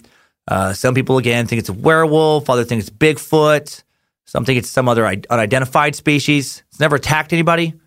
Some witnesses do claim, though, that it's acted aggressively, running at them, jumping on their vehicles, and giving them the middle finger. Get the fuck out. I'm trying to eat my skunk or whatever makes me stink. Um, no, but uh, uh, of course, you know, uh, not one good pick, which to me is unacceptable. Like if a monster jumps on your car, the first thing you don't do is try to save yourself, all right? Think about the rest of us. Take a picture. Take a picture on your phone, several of them, and then take some video and then save your life. Then try to escape, you know? But come on, those pictures are more important than your life. Wake up. You know, it's probably not going to smash your phone. Even if it gets you, we get to have your phone. That's important. Uh, in Canada, there's the uh, the legend of the loup-garou. The French word uh, loup-garou, uh, loup-garou uh, translates to werewolf, but in French Canada, it denotes a very specific kind of werewolf. It is French for werejangles, one eye, three legs, half pit bull, half wolf. The dark, monstrous version of Bojangles. The venom to his Spider Man, which I know doesn't really work as an analogy, you comic book nerds, but you get what I'm driving at. The werejangles is Bojangles without a heart, Bojangles with bigger fangs, bigger than claws, an unquenchable thirst for human blood. Bad werejangles. Bad werejangles. No, now in French uh, Canada, the, the uh, is the unfortunate soul who failed to complete his religious duties in time for Easter, not once, but seven years in a row. It's very specific. You're going to pay, buddy. God's pissed. You, you, messed up your religious stuff for seven years. Now you get to be a wolf person. Uh, being being turned into a, a loup-garou may also be punishment. I love this. May also be punishment for the crimes of either. Check this out: making a pact with the devil. That's one way you get in trouble. Or the other way you get in trouble is quote for planting potatoes on a Sunday. I shit you not. Uh, what? Making a pact with the devil or planting some taters on Sunday. How did those two crimes have the same punishment? Are you kidding me? There are two and only two crimes that get you sent to the electric chair around here murdering more than five people or planting a tater on the Lord's day. We don't like it. How dare you plant taters on Sunday? Carrots? That's fine. Yeah. Obviously, planting carrots does not bother God. Green beans? Of course. Of course, that's acceptable. But taters? You disgusting heathen fuck. Uh, despite the name, uh, loup-garou, uh, it doesn't have to be a wolf. It can take the form of a pig, cat, calf, ox, or other animal. Maybe, I don't know, maybe a kitten. Where kitten? So cute, so terrifying at the same time. It paralyzes victims' minds. The brain cannot process so much horror and adorableness at one moment. Uh, most of the other werewolf uh, rules apply to this monster. Uh, he, he, takes on his animal form only at night and goes around trying to uh, eat people. If a, loup-garou attacks you, you're, you're supposed to throw rocks at it, okay, uh, or stab it with a knife. If you can manage to draw blood, the curse will be broken and the monster will revert to its human form. I like specifically rocks. Should we shoot it? No, no, no. no just uh, throw some rocks at it. Hope that you, you know, pierce its flesh. Afterwards, neither side can talk about it, or you both run the risk of turning into loup-garous. So many fucking rules. So complicated. Uh, speaking of weird rules, is there any consensus now on what a werewolf is supposed to be in the modern age? You know? Uh, well, mythicalcreaturesguide.com explains that Uh, if you have a friend that acts strange during a full moon, watch out for these signs of being a werewolf. Number one, if you happen to be in the same room as a suspect on the night of the full moon, watch what they're doing. If they start to pace and prowl about the room as the sun goes down, be careful. Uh, be especially careful if they start to walk on all fours, which that makes sense. That's a good sign of being a werewolf. You know, if you're walking on all fours when the moon's full, uh, I think you got to be, you know, uh, keep a close eye on a buddy, regardless if you believe in werewolves or not. If they start walking on all fours, that's that's you know, you should be concerned. Unless it's part of some kind of kinky foreplay, be concerned. Number two, werewolves know they are dangerous and they try to get family and friends away from them if they suspect suspect they may transform soon. So if you know if the moon's coming out and they're getting all like, ah, I gotta go. Now you guys gotta get out of here. They try, you know, turn into a weird loner, maybe werewolf. And the hours before they change, werewolves gain acute hearing, animal strength, and a heightened sense of smell. Uh huh. Careful if your friend is suddenly animal strong, maybe a werewolf, or maybe taking anabolic steroids, or worst case, there may be a werewolf taking anabolic steroids. Uh, number four, look at the fingernails. Uh, werewolves have reddish almond shaped nails that may become as hard as the claw of a wolf on their left thumb. That seems confusing. How, how would the average person know exactly how hard a wolf's claw is compared to a human fingernail? Uh, five, werewolves have very broad hands. Also, look at the third finger. If it is unusually long, they say, watch out. Uh, they say number six, being a werewolf is exhausting, so they're, they're pale and tired looking the day after a full moon. So, you know, uh, if you see after the full moon your buddy's all pale and tired, they're either a werewolf or, or hungover. One of those two things. Uh, werewolves also very thirsty after a full moon. So, again, werewolf or hungover. And uh, werewolves have long swinging strides like that of a prowling wolf. So, in that case, you either have a were- werewolf if you see somebody doing that, or you have a friend who walks like an asshole. Uh, nine, uh, little, this is a Russian tip. If you want to know if somebody's a werewolf, you look under their tongue and you see if it has bristles. Huh. Uh, that feels intrusive. I feel like Dennis would be reporting uh, werewolves if that was going on. Uh, I don't know how you're supposed to, you know, grab somebody's somebody's tongue and examine it without them getting very angry.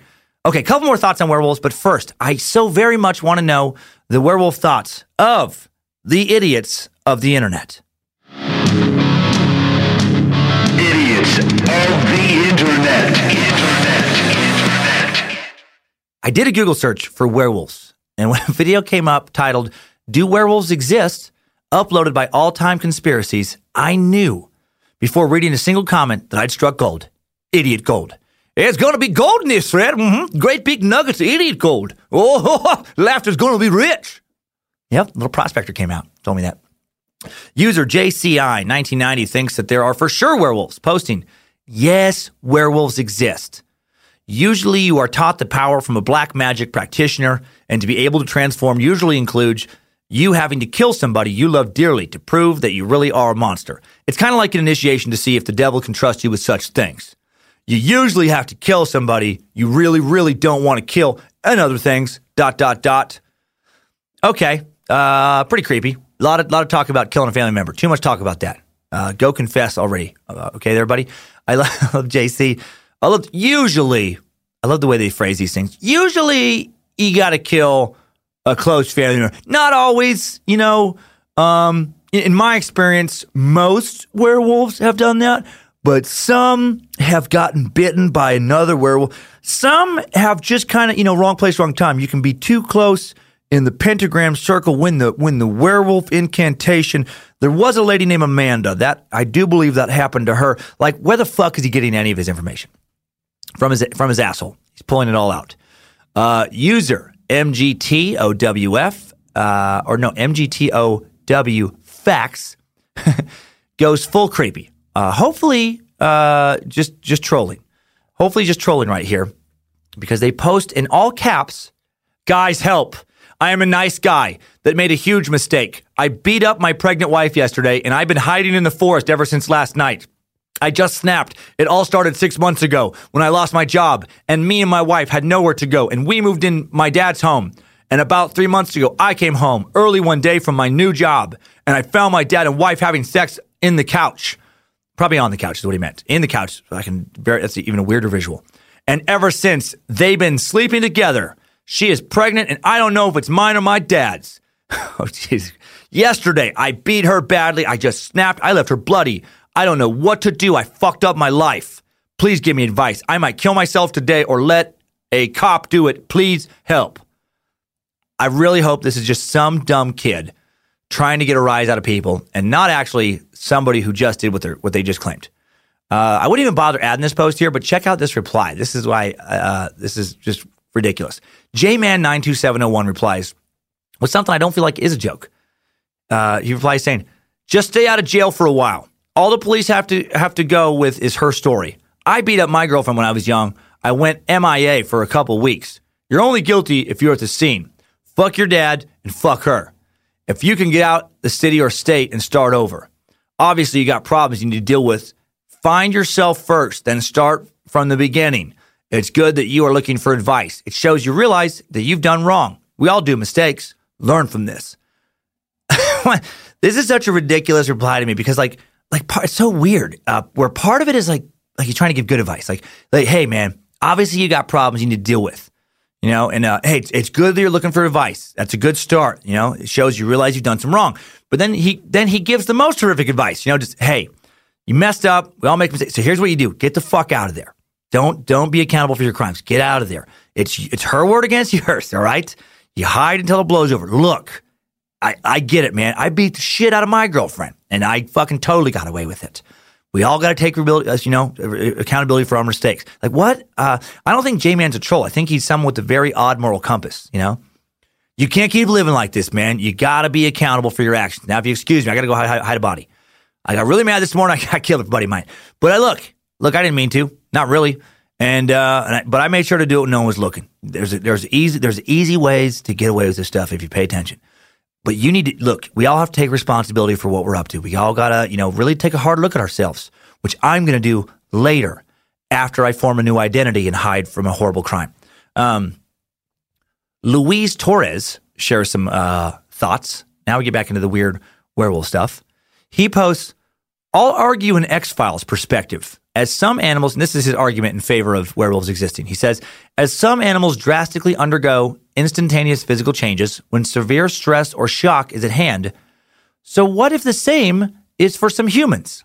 They grow much greater amounts of hair, or it grows in length. Thence, I don't know, is thence a word, I guess? Thence they become somewhat feral, as though their bodies released large strains of rabies. Uh, what? You, you kind of sort of were making a coherent point until you correlated growing long hair with becoming feral. Then you really jumped the shark when you ended it with releasing large strains of rabies. And and what are you referring to in the animal world that's even close to this kind of transformation?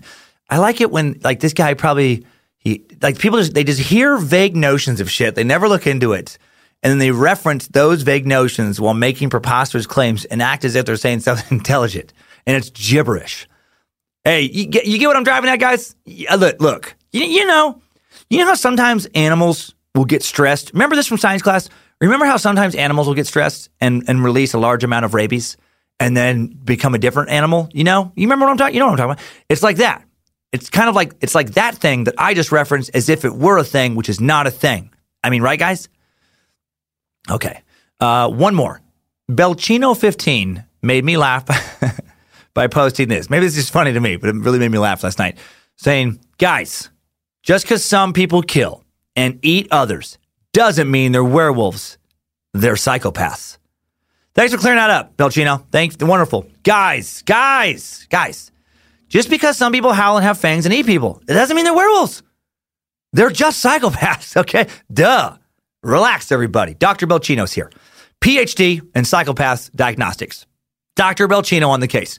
What do we have here? Lots of blood, partially eaten body, uh-huh. claw marks. Okay, let me stop you right now. I can see where this investigation is heading. I, I've been through this crime before. I know where you're going, and you are wrong. This is not the work of a werewolf. What we have here on our hands is a psychopath. Dr. Belchino, psychopath catcher, coming to Wendy's Wendy. God dang it, I fucking coming to Wednesdays on NBC this fall. Ah, I really wanted to get that. Dr. Belchino coming to, and then sometimes you mess up. Sometimes I guess I'm the idiot of the internet. Idiots of the internet. Internet. Internet.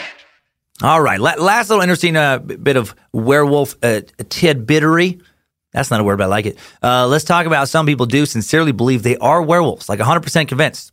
It's a real thing, and it's called clinical lycanthropy. Clinical lycanthropy is a mental disorder in which the patient believes that he or she is a wolf or some other non human animal. Uh, probably stimulated by the once widespread superstition that uh, lycanthropy is a supernatural condition in which you know, you know people actually assume the physical form of werewolves or other animals. The delusion has been most likely to occur among people who believe in reincarnation, uh, the transmigration of souls. Usually, a person is deemed to take the form of the most dangerous beast of prey in their region, you know, like the wolf or bear in Europe and Northern Asia, hyena or leopard in Africa, the tiger in India, China, Japan, elsewhere in Asia. Other animals are mentioned, you know, uh, but the superstition and psychiatric disorder are linked with belief in animal guardian spirits, vampires, witches, werewolves. The folklore, fairy tales, legends of many nations and people show evidence of like uh, lycanthropic belief. And I guess this possibly could explain some medieval confessions. You know, I guess there's a chance that some of those people really did believe they were werewolves. Uh, it also helps explain some of the variety of other were creatures around the world as well. Uh, it seems to be a very rare disorder, though. Uh, intrigued by treating a patient who thought he was a werewolf, Dr. Uh, Jan Dirk Blom, assistant professor of psychiatry, uh, psychi- uh, psychiatry at the University of Groningen, the Netherlands, mined the archives of psychiatry to find out how just common the condition is. found that since 1850, there's only been 56 original case descriptions of people who believed they were metamorphosing into an animal. Among them, 13 reports met the criteria for clinical lycanthropy. Uh, the, the, the adjective clinical used to emphasize that the condition doesn't mean actual lycanthropy, the ability to metamorphose uh, into a wolf, the doctor said. Well, I feel like that goes without saying. Uh, we'd like to make a distinction. This is clinical lycanthropy. This is when people think they are animals, not uh, lycanthropy when, you know, when people really do this stuff. Uh, the remaining cases, variants of the condition, and uh, in, in, the March issue of the Journal History of Psychiatry, he said, I expected to find more cases because in textbooks, the condition is mentioned quite often in passing. Um, yeah. Uh, such, such a low number of clinical lycanthropy cases reported in over 150 years suggests it's very, very rare. Uh, also, random trivia uh, hyper hypertrichosis is, is uh, known also as werewolf syndrome and this is a term used for the growth of hair on any part of the body in excess of the amount usually present in persons of the same age, race, sex, including androgen induced hair growth. Its generalized and circumscribed forms, hypertrichosis, may either be an isolated finding or associated with other abnormalities. And this is that thing I believe that, uh, like, uh, they would have these, you know, sideshow things back in like the early uh, 20th century, and they'd have like the wolf boy, and it was somebody suffering from that condition that just had a bunch of extra hair on their face. So, Final thoughts are like vampires, the werewolf has been around in, in some form for a few thousand years. Uh, it seems to, the, the, the lore around it seems to be a little bit more uh, kind of widespread, maybe than, than vampires. I guess the Strigoi, you know, did did show up in a variety of ancient cultures, but but the but the wolf kind of man does seem to be a little bit more widespread uh, than, than the kind of the vampire folklore. Goes all the way back to ancient Greece. Um, you know, uh, there's obviously no written record of how many people were, were killed in the days before humankind had written language, but I have to think it was probably super common to be killed by wolves. You know, uh, before we became really good at hunting, I, I, bet you know, I bet wolves fucked up humans all the time. I bet at one point they they were higher than us on the food chain. So I think it does make sense that we have this deep rooted fear of them in many cultures and any kind of culture that encountered wolves on a regular basis. You know, and ancient man, you know, hunted in packs similar to how wolves hunt. Uh, we domesticated the occasional wolf starting thousands of years ago. You know, think about that phrase, man's best friend, but without the dog sex stuff I mentioned earlier. Uh, you know, the history of man and dog has been very intertwined since the beginning of human civilization. It would make sense that we have a lot of folklore surrounding them. Uh, makes sense that we'd involve the wolf frequently in our ancient tales. You know, it was top of mind. We are always worried about him. I was surprised by the werewolf hunts where supposed wolves were burned at the stake or executed in other ways.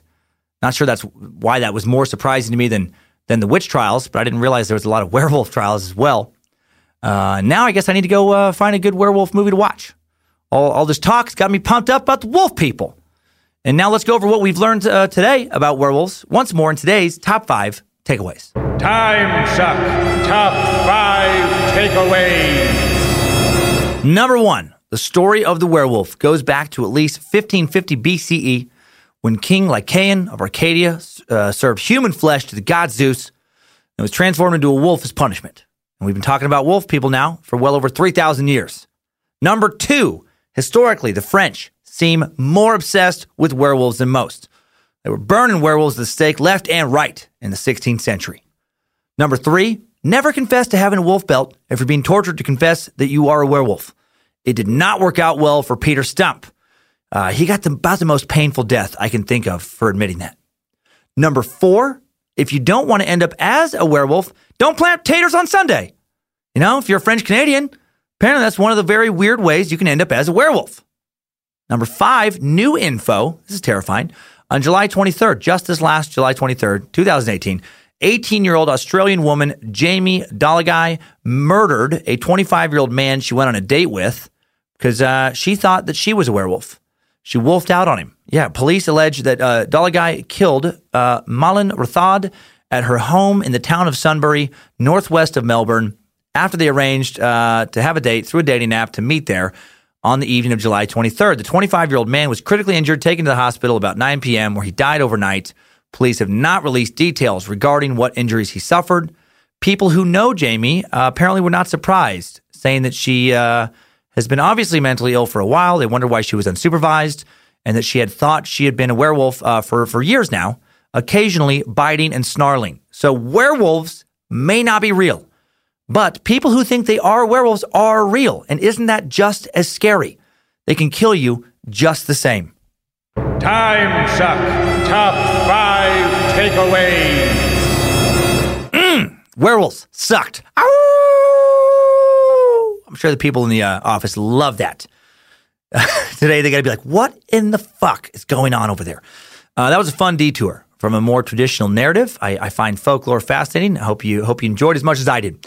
Big thanks to the Time Suck team once again. The high priestess of the Suck Harmony Bella Camp, Suck Guardian, Jesse Dobner. How, how about that one instead of paladin of punctuation? I'll find out how Jesse likes it. And, and of course, thanks to the Reverend Dr. Joe Paisley. Uh, thanks also to Time Suck High Priest Alex Dugan, the Bit Elixir team, who I'll be able to work more closely with now. Danger Brain, Eric Radiker, Queen of the Suck, Lindsey Cummins. Special thanks to OG Bojangles Research Department intern Heather Knowledge Ninja Rylander for helping shape this suck. Uh, and then we're going to keep it weird on Monday. Uh, we dig into Area 51. We haven't had enough UFO related sucks, right? Uh, and with this one, man, uh, I love the setting. I don't know if you've ever driven through like rural Nevada, like especially like an off the freeway drive. I have a couple times. Creepy. Mile after mile after mile of just nothing, just tumbleweeds, hills in the distance, just that desert, not a town, not a gas station in sight. It's so barren. And, in the middle of this barren Nevada desert lies Area 51. You know, uh, out there, there's a there's a dusty, unmarked road that'll lead you to the front gate. It's protected by little, you know, just a little chain link fence, little boom gate, uh, a couple trespassing signs. You know, one would think that America's much mythicized top secret military base would be under closer guard, but make no mistake, if you try and go there, they are watching. Beyond the gate, cameras are looking at every angle. On the distant hilltop, there's a white pickup truck with a tinted windshield peering down on everything below. Locals say the base knows every desert tortoise and jackrabbit that hops that fence. Others claim that there are embedded sensors in the approaching road. So what's going on out there? Something secret is going on. You know, is it a weapons project? Has it been a series of weapons projects over the years? Is it something UFO related? Something in, uh, else we haven't thought of? You know, we're, we're going to look into it. We're going to look into it hard on Monday. I'll be recording from Tampa this weekend. I'm going to be holed up in a hotel room talking about Area 51 like a like some kind of Hunter S. Thompson style weirdo. Uh, I'm into it. The other guests staying around me may not be into it, and uh, and I'm also into hearing from you guys. So uh, let's do that. I want to see what you've shared uh, this past week with me on today's Time Sucker updates. Updates? Get your time sucker updates. Yeah, starting off with a Shadow Person update. One of my favorite episodes. Still, uh, let's get spooked. Uh, Time Sucker Eric Stauffer says, Hey, Dan, I've been a huge fan of your stand up since the beginning and have been a loyal sucker since day one. I wanted to share an experience I had with a shadow person. A few weeks ago, I had experienced sleep paralysis, felt pressure on my chest. I awoke to find, oh, this is so creepy. I awoke to find a pale skinned lady a, with a ponytail and jean skirt standing by my bed, staring at me. Her eyes were orangish red and she had no mouth. She looked me in the eyes, shrugged, and walked away, seemingly disinterested in me. Has anyone else had this happen? Like that kind, that uh, type of uh, person. Anyway, I love the show. Look forward to seeing you in Grand Rapids again. Your faithful sucker, Eric. Ugh. Well, thank you, Eric, for sending that in. Uh, I am curious to see if anybody else has seen that particular entity. That's the no mouth thing, man. The orangish red eyes. Blah. That that would scare the shit out of me to see such a specific kind of uh, character there. Okay, now a little gun terminology update from uh, Cody uh. I think maybe is how you say it. These, these last names you can never tell. Proulier, Proulier, Proulier. I love this podcast. I share the stuff as much as I can, uh, and I love that you correct yourself. Uh, there's been a couple minor mistakes when talking about guns and ammo they carry, and I think some of these were addressed a long time ago, but it's been a while, so I want to refresh people's memories and my own. Uh, Cody says a bullet is generally uh, the lead projectile or the lead projectile. A cartridge, um, I, I think I think it's meant a bullet is the generally le- oh yeah is the generally lead projectile. A cartridge for pistols and rifles. A primer is what gets hit when the trigger is pulled and ignited, uh, and you know ignites the gunpowder. A round is all those things put together. Point being, magazines does not hold bullets; they hold rounds. Thank you for all the great content. Content, your loyal space lizard. Ah, space lizard. Cody Poulier. I hope I got your name right, buddy. Um, thank you. Now we got a little shout out. Uh, you know, this is from Colton Springer. Wrote in saying, Dear Master Weensucker, up until a couple months ago, I thought podcasts were for old, boring people who listened to books on tape while working in their garden. I was wrong. Uh, one of my good friends named Lane got me hooked on your podcast, and at first I was skeptical, but after I heard your Ed Gein impersonation, which is undi- undeniably the greatest thing in the world, I forgot which, uh, what voice I did. I probably did some creepy voice. Uh, I've been hooked. We both love what you do and love listening to you instead of working. Yeah, working. Wait. Uh, Lane is leaving this Sunday for state trooper school, and it would mean the world to me if you could give some good thoughts his way before he's gone for 31 weeks. Damn. Thank you, Reverend Suckmaster, for sucking 100 plus hours of my time, Colton. Well, you know what, Lane? Sh- yeah, man, shout out to you, buddy. Uh, thanks for going out there and becoming a trooper, and uh, I look forward to you keeping us safe. Uh, appreciate it, man. Appreciate what you do. Uh, got a got a uh, another quick little shout out here. Uh, it came from Ricky Bryant saying, "Hear this, master of time sucking motherfucker. I know you love joking about exclamation points and the guys from Small Town Murder. I am now officially a goddamn space lizard, and I fucking love it. First of all, I need to correct you on an Oklahoma town name. You Bill Cosby, Fat Albert Mushmouth, son of a bitch. In the mob bark of time suck, you struggle with the town of uh, uh, Muskogee, Oklahoma. It's pronounced musk as in men's cologne, O as in the noise you make during orgasm, and G, uh, musk OG, as in the sound you make after saying the Irish name McGee. Oh, without the Mick. Oh, Gee. Okay. So musk, Muskogee. Also, goddamn it, I love you so fucking much, but I got but if I got to email you each week, I will. Just want uh, to give a shout out to my brother Billy and his new fiance Brooke. Fiance, I don't know what I just said there. Also, time suckers on the recent engagement. Damn it.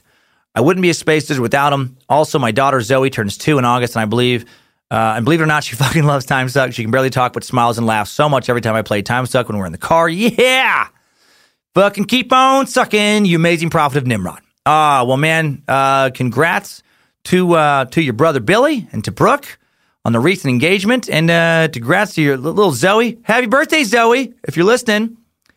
Uh, next, a funny request from an Icelandic sucker uh, who wrote in saying, "Hi, just listened to the Bielski Brothers episode, and I and I agree with Valur.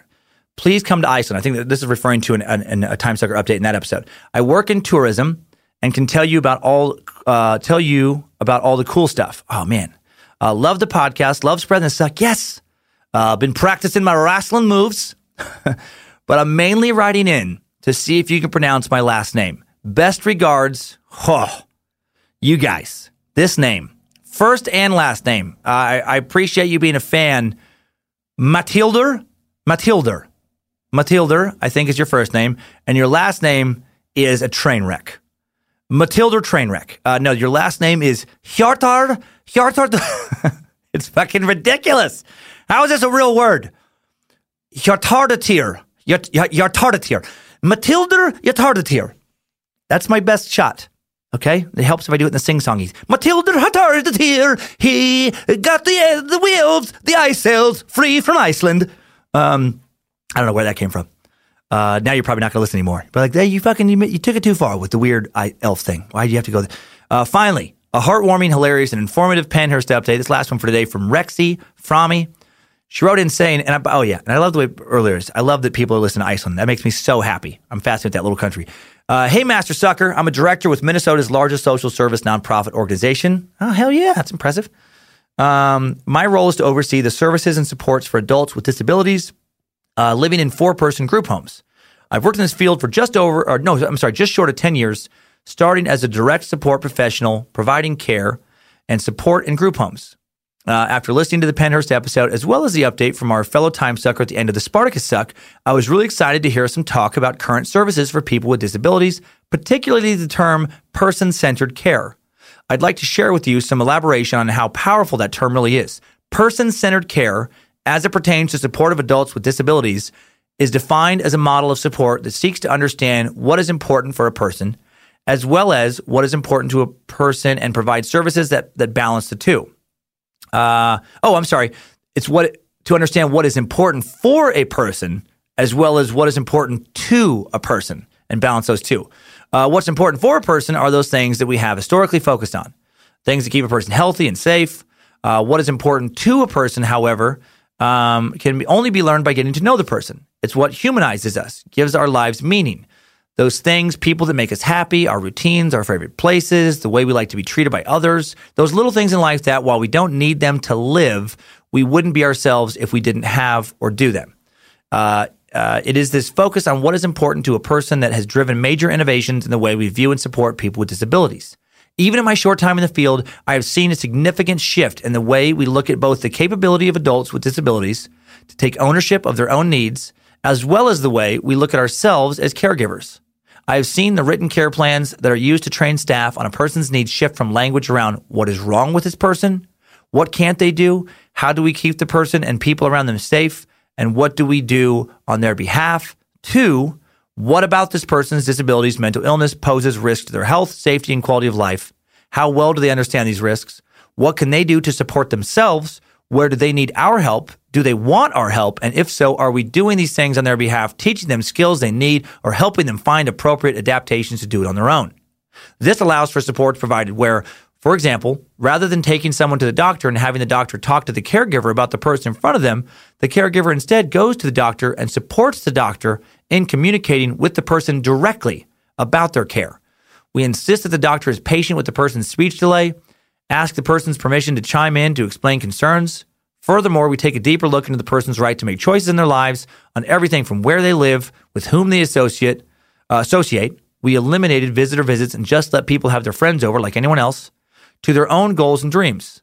Uh, I no longer directly supervise the staff who work in the homes I oversee, but I enjoy joining in on their training to coach them on person centered care.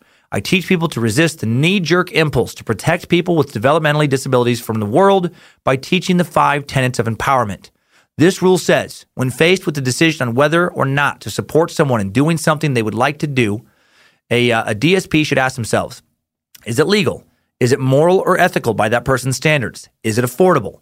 Is there anything in that person's care plan that says they can't do this? If so, it can't, uh, is there a way to make an adaptation? Does it support your mission as a DSP to ensure people live a life with dignity and hope? If the answer to those questions is yes, then we have a duty to allow that person the dignity of risk. This is the same dignity we afford our children when we allow them to ride a bike without training wheels. Yes, they can hurt themselves, but that shouldn't stop them from experiencing life. So we put protective gear on them and have a first aid kit handy. Likewise, if an adult in your care approaches you, cash in hand, and says they would like to go to a bar and have a beer, we assess that they can get drunk and hurt themselves. Or perhaps the alcohol can conflict with their medications. So we call the pharmacy to see if we can delay or miss that med just this once and go with them as their designated driver. That's awesome. The real example that I use in every training is of a man in my care with a traumatic brain injury. This is such a great story. Uh, thank you for sending this in. This, this story right here. His short term memory was damaged to where he does not recall interactions after 10 minutes. For his birthday, I instructed the staff to ask him what he wanted to do, what he wanted to eat, and the flavor and theme he wanted on his cake. They went off to ask him then returned to my office giggling. He told them that he wanted to go horseback riding for his birthday. Okay, fine. He wanted pizza for dinner. Sweet. He wanted a chocolate cake. Okay. When asked what he wanted his cake, when asked what he wanted his cake to look like, he said, quote, I want a chick with huge tits. uh, we all had a good laugh. Then one of the staff said his mom would never let us do that. His mom was his guardian. She was a very reserved religious woman. They agreed to wait 10 minutes, ask him again. Okay, yeah, because the 10 minute memory, and pray he'd give a different answer. He said, Hang on a second. Is it legal for a man to have a. Is it legal for a man to have a cake with big tits on it for his 38th birthday? Uh, is it moral by his standards, not his mom's? He, he asked for it with a straight face, didn't he? Uh, we are going to buy or make him a cake anyway. Can we afford to put, to put tits on it? Is there anything in his care plan or medical chart that says it's not safe to, for him to eat a chocolate titty? Is there dignity in him getting the cake he asked for, even if he won't remember asking for it? The only additional question we should have then uh, asked is Will our company credit card work in an erotic bakery or kink shop to get a pan? Turns out a card wouldn't work at Sex World. So I had to buy the boob cake pan out of pocket and submit a reimbursement request. Thanks to this guy's short term memory loss, we got to surprise him with that cake. So we got to surprise him with that cake several times on his birthday. Every time he walked into the kitchen, he'd say, uh, What are you guys doing? Uh, and we'd say, We're making a cake for your birthday. And he'd be like, Really? Wow. Uh, and he'd say, uh, Why is the cake shaped like that? And then we'd say, We're going to put boobs on it for your birthday. And then he'd say, Oh my God, that is awesome. Uh, Why did, and then he'd say, Why does the cake have tits? And they'd say, Just for you. Really? After dinner with his housemates, we sang happy birthday, presented him with his finished cake. He pulled the cake in close to him, looked it over for a moment, then looked up at us, ah, with tears in his eyes. You made me a boob cake. I like this boob cake. I asked for this cake, but I don't remember asking for it. You remembered though. You made this for me. Thank you. Thank you. This moment would not have been an option even 10, 15 years ago. This is the beauty of person centered care. Uh, I'd love to send you a picture of the cake we made. We're not professionals, but we did our best. Please send one into Bojangles at timesuckpodcast.com. Please. Please send it in. Uh, I have many more examples, but this message has gone long enough. You are welcome to share the story in your podcast. If you do, please also share that the tragedy of this new phase of support for adults with disabilities is a massive staffing crisis across the country. Last year, Minnesota Department uh, or DHS, Department uh, of Health Services, stated that if every company providing services to adults with disabilities hired every person currently looking for a position, we would still be at a 30% staffing shortage across the state. I believe there are plenty of people who have the heart to do this kind of work, which admittedly is not always easy, but not enough people even know this is a job that you can do. The pay rate for the direct support professionals is not always great. For many, it's a second job. However, the skills you learn, the relationships you build, the stories you get, oh, chocolate titty cake, and the impact you make in the lives of others is invaluable. Anyone interested in joining in uh, any career in the field of healthcare, social work, or field that re- requires providing support to others in a personal way should consider a job as a direct support professional, DSP. I pray you read this message. Well, prayers are answered. Nimrod heard you. Keep on sucking, brother. Hail Nimrod. Rexy uh, from it. Uh, oh, oh, wait. Rexy Fami. Like nah. Oh, thanks for the pronunciation guide at the end there. Rexy Fami. Uh, thanks, thanks as always. Oh man, for you wonderful updates. That was such a beautiful story. Uh, love you, Meat Sacks. Right into the show. You're the best. Next time, suckers, I needed that. We all did. That's all until Monday, and then it's Area 51 time. Uh, until then, if you think you're a werewolf, it's time you see a psychiatrist and try to convince him uh, that you are a werewolf. And if you can't, time for your medicine. Uh, if if you are for sure though a werewolf, stay inside. August 26th, that's the next full moon. And uh, and even if you do wolf out, you be sure to keep on sucking.